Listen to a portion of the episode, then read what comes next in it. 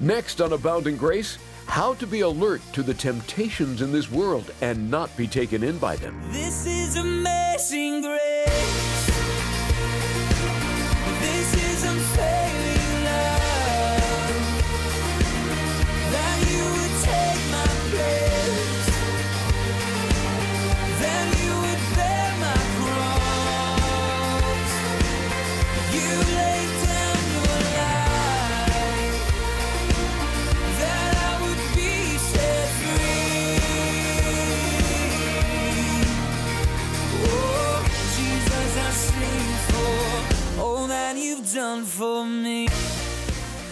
It's been said that no one is out of the reach of temptation until they're dead. So, what do we do in the meantime so we don't fall prey to them? We'll delve into that very practical question today on Abounding Grace with Pastor Ed Taylor. We've been learning from Romans 12, verse 2, how the devil uses the world to tempt us away from the will of God. And last time we considered the things of this world that he uses. Here now with more is Pastor Ed. You know, most things in this world are neutral. For instance, a piece of paper with ink, green ink printed on it. It's a neutral thing. We commonly call that money. It's neutral. Sits in your pocket right now, not doing anything. It's neutral. It doesn't talk, doesn't have any actions, doesn't have a mind of its own. But in your hand, that piece of paper can either become a godly instrument or a worldly instrument. It can either be used for great good or it can be used for great sin. I mean, you could take a few bucks and you can score some drugs, and now that piece of paper has become very ungodly for you as now you get hooked on drugs and waste your money away. Or that same piece of paper can be invested in a missionary that's serving the Lord around the world that lives from day to day wondering where God's going to provide and God's put your heart there, connected your heart, and that money gets invested in their life and they continue to serve the Lord. And now that piece of paper becomes godly depending on what decision you and I make. The Bible says that money's not the root of all evil. A lot of people have that wrong. Well, money's so evil. No, no, no, no, no. No, the Bible says it's the love of money. You know why? Because you and I were only designed to, to deal with one love at a time, not two. Jesus said it very clearly. He says, No man can serve two masters. Either he'll love the one or hate the other, or he'll hate the one and love. No one can. That's been a theme, haven't you noticed, throughout all our time in Romans chapter 12? Just the first couple verses we've been in, it's that constant, wholehearted decision. So when you're making decisions, let me give you a few things if you're taking notes to consider when you're making decisions with those neutrality things in your life. Number one, does it build you up spiritually? Because if it doesn't build you up spiritually, you may want to avoid it. It may not be from the Lord. Does it build you up spiritually? Number two, can it bring you under its power? Can it bring you under its power? Because if it can, you may want to avoid it. Number three, does it give you an uneasy conscience? And this is in the realm of those gray areas. You know, it's not quite a sin, it's not quite something that I need to avoid, but is your conscience starting to, and the Holy Spirit takes your conscience and starts to convict you, probably want to avoid it. And number four, and we'll get into this in depth when we study the further chapters in Romans, but number four is what you're about to do, will it stumble someone else? Like, not just thinking about yourself now, because it might be okay for you, but could it stumble someone else? You know, the pastors and the leadership of this church make this decision all the time. Whereas you may not, some of the things that, that are free for me to do may stumble you, and so I purposely choose not to go there so you won't be stumbled in your walk, just to point you to the Lord. And I encourage the staff, the leaders, the lay leaders to do the same thing. This is a place where you need to be careful because the standards in my life may not be the standards in your life. I just need to pray that the Lord would minister to you. The Bible says it's the weaker brother that is stumbled. And so you want to be strong. You want to be able to, to be strengthened in the inner man and the inner woman so that you're not easily stumbled. And we'll get into that in depth in the future. But I love what Spurgeon says about the world and its influence on the church. Spurgeon, this great Bible orator, Bible teacher, he says this I believe one reason why the church of God is at this time has so little influence over the world is because the world has so much influence over the church. That was true a couple hundred years ago, it's true today. And so we're called to repel the world system's powerful magnetism to not allow the world to squeeze us into its mold. And I admit, it seems pretty strong and strict not to love anything in the world. I mean, didn't God say He created all things richly to enjoy? Yes, He did. And yet, at the same time, we need to be careful with all things that were created because they've been twisted. That's what the word perverted means it means to twist, to take something that was right and twist it into something that's wrong. Where the Bible says in the last days there will be a group of people that call evil good and good evil. That's a twisting of the truth. And I believe we're living in those days, friends, where it's not hard to see good being called evil as believers are standing up for what is right and evil being called good. The world just lies to us constantly.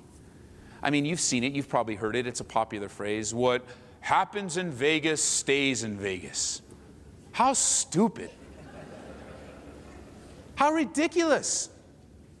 That is so not true. You're going to leave Vegas, right? So what you did there is not going to stay there. It's going to go with you. Unless you lost so much money that you had to sell your car and now you're stuck. A lot of used car lots there, you know. It's a facade, Las Vegas. That's all it is. Down the main strip, it's all flash, it's all glitter, it's all beautiful to the eye. But if you just went one block off the strip, you'd see the lives devastated by that kind of lifestyle, by gambling. You know, a gambler, he could sit at a table and in his mind walk into a casino and say, you know, all I need to do is make X. I've got this much in my pocket. It's going to take me this many hands. He got it all figured out.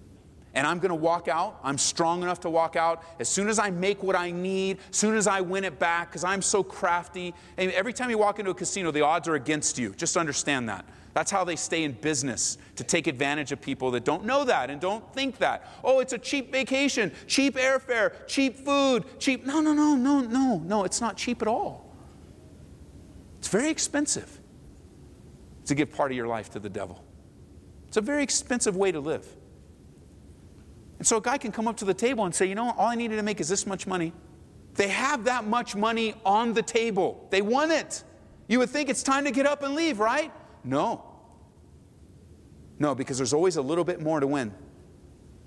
And instead of winning all that they thought they needed, they lost what they had and what they started with, and they leave in a worse condition than when they went in.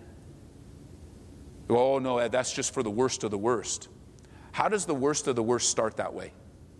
How does that start?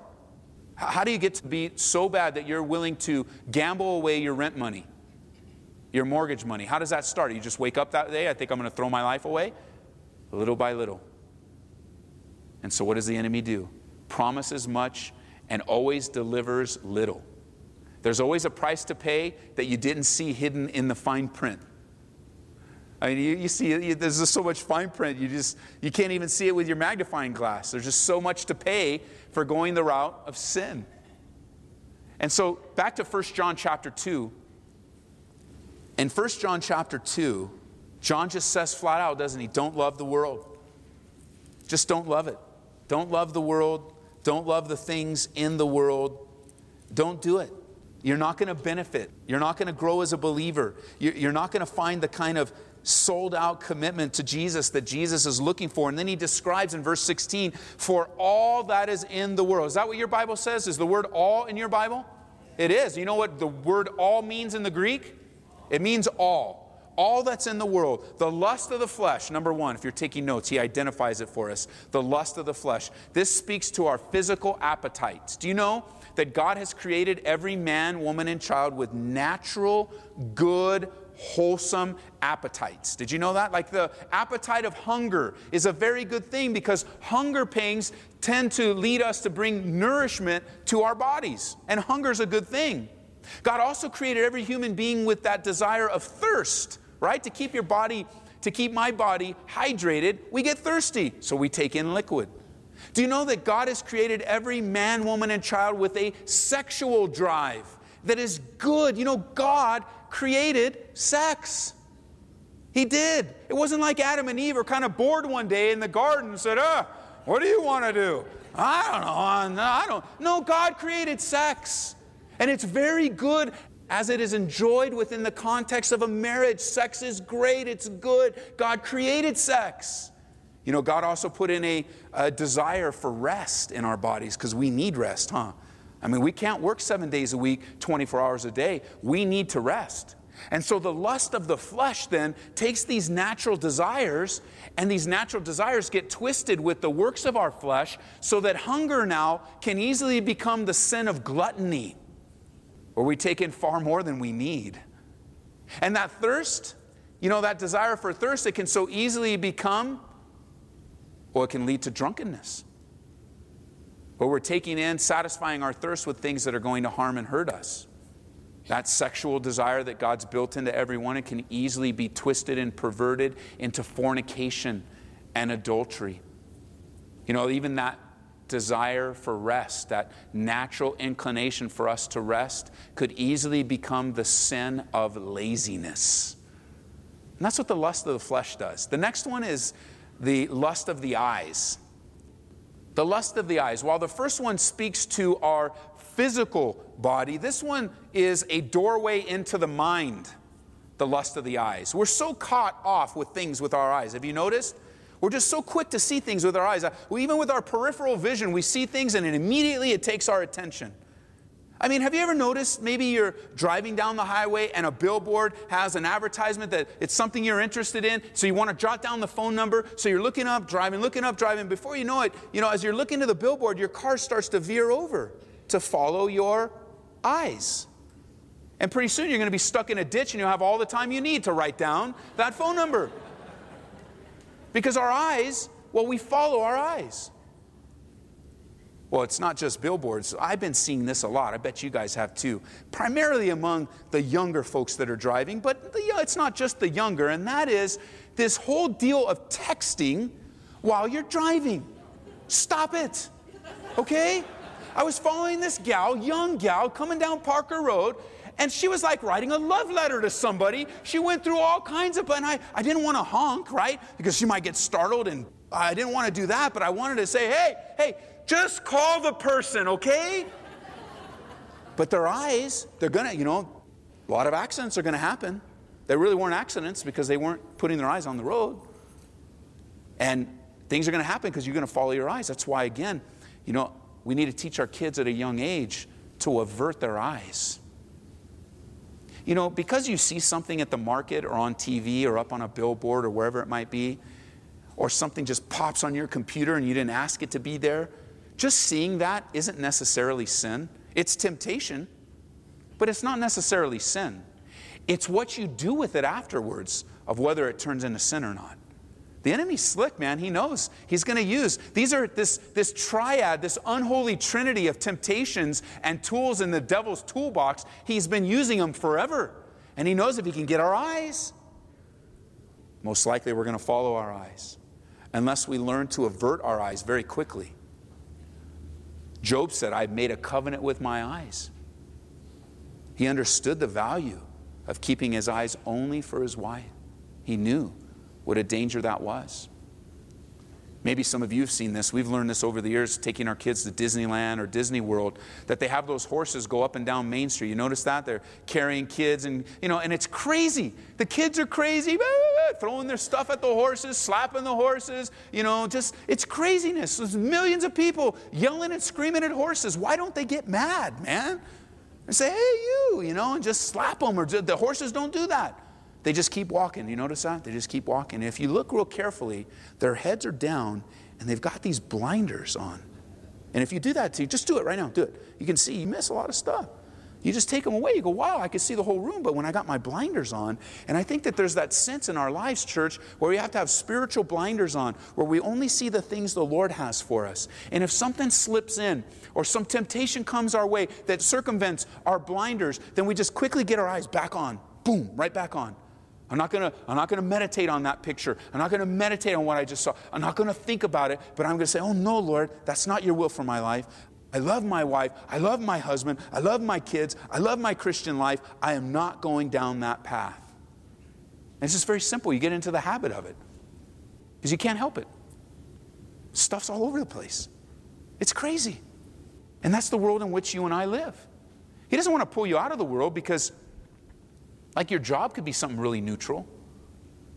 I mean, it's not good and it's not bad. It's, it's just something that's necessary for our society to run, and you love doing it. And you think, well, I'm, I'm not doing anything godly here. No, no, you are because you're surrounded by people there. But you can make your job something just, you know, you can make your job something very ungodly. You can, you know, some of you work for bosses that are asking you to do things all the time that are ungodly. And the, the, the, phrase is another phrase that goes around when it comes to this topic. It's like, well, well, when in Rome, do as the Romans do. You ever hear that? That's so dumb. That doesn't make any sense. So how about this? When in Rome, be a Christian. Because you know, Christians in Rome, when they were asked to pinch incense to Caesar and bow down to the image of Caesar and, and idolatry, they gave up their lives instead of pinching incense to that image. So, well, you know, when I'm in the business world, I got to be something different. No, no, you don't. The Bible says you can go out into the business world and be very successful and keep your integrity. Of course, you can. God's blessed you. You can do a lot of great things in this world if you choose not to compromise and cave into the pressure of this world.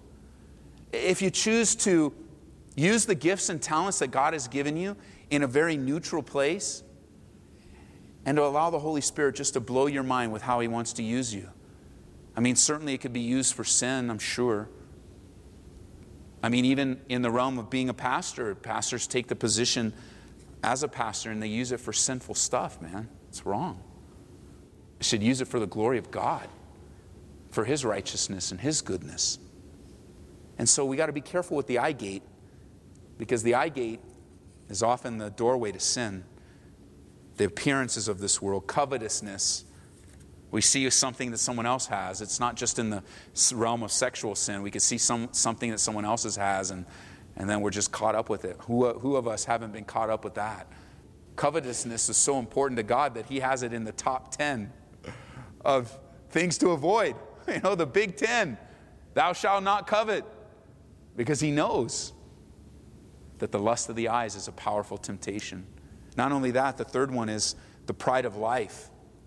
This has to do with our ego and our personality.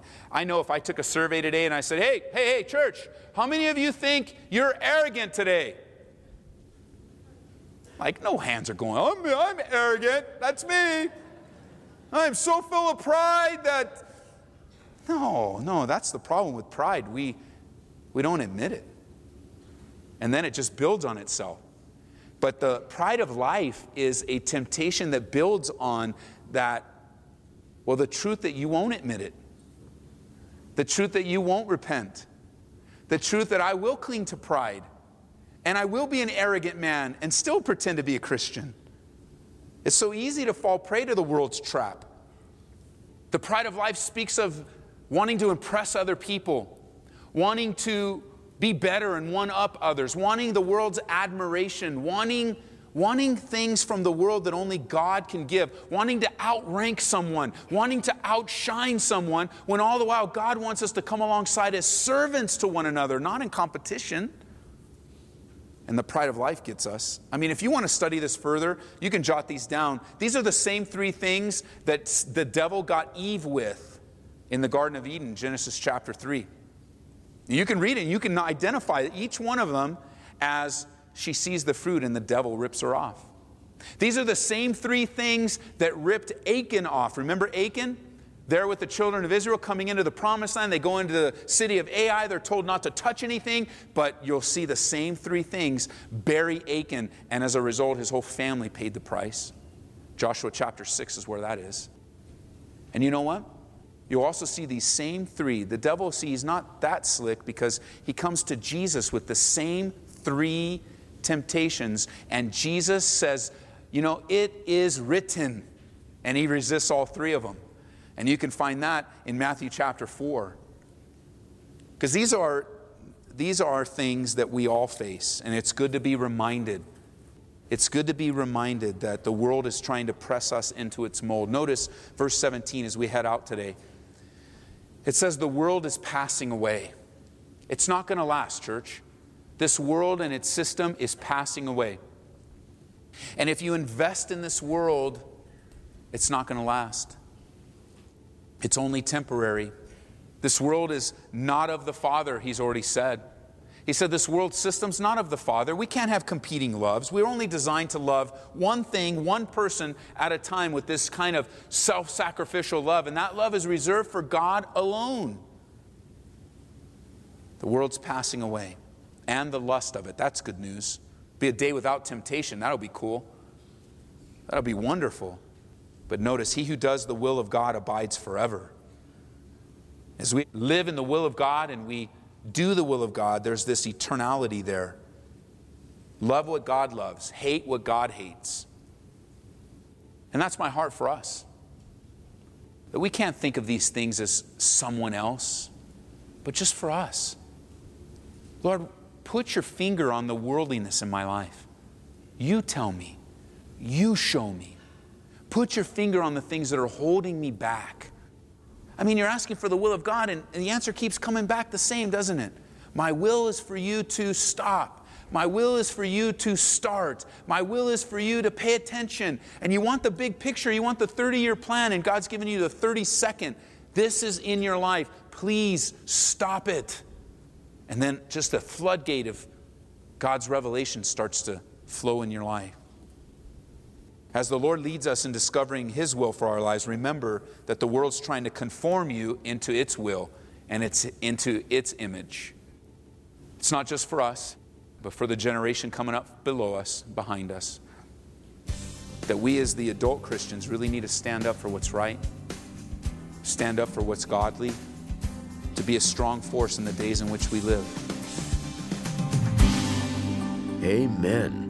A timely word from Pastor Ed Taylor on abounding grace. He'll be right back. Before we wrap things up, I do want to mention a few things that may be of interest to you. For those who would like to hear this study from Romans again, just go online to aboundinggraceradio.com. We also have an app, and that's a great way to catch Abounding Grace when it's most convenient. Listen to us on your mobile device. You can download it for free when you search for Calvary Aurora. There's a lot that goes into making all this happen, as you might imagine, and we look to the Lord to provide and guide. And if He's leading you to take an active role in the ministry through either monthly support or a one time donation, first of all, thank you. And second, we'd like to send you something as a tangible expression of our gratitude. When you give $25 or more, you're invited to request Don Stewart's excellent book, 25 Signs We Are Near the End. In these difficult days, many are wondering how close we are to the end. Well, Don Stewart looks to the Bible to help you answer that. He believes there are 25 signs that would suggest we are near the end, like the miracle of Israel's survival, the preparations being made to build the third temple. The stage is also being set for the Ezekiel 38 and 39 invasion.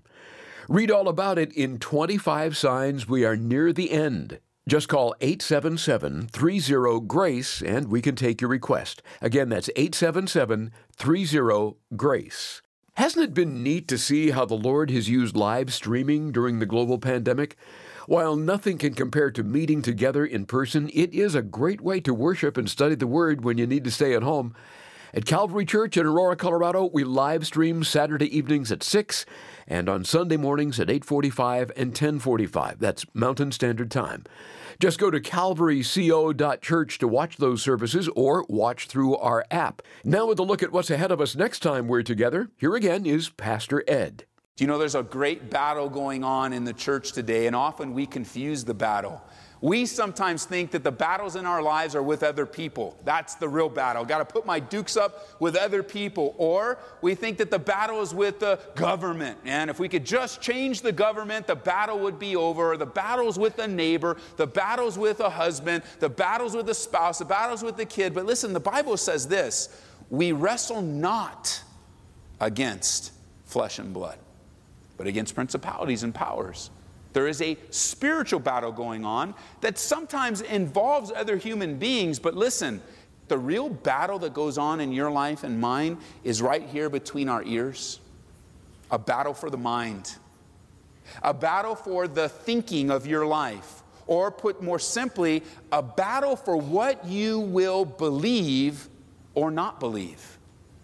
There's always this constant battle of believing the truth or believing the lie.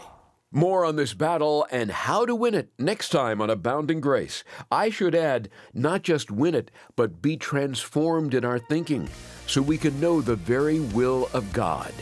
That's coming up on Monday's Abounding Grace with Pastor Ed Taylor. This is amazing grace.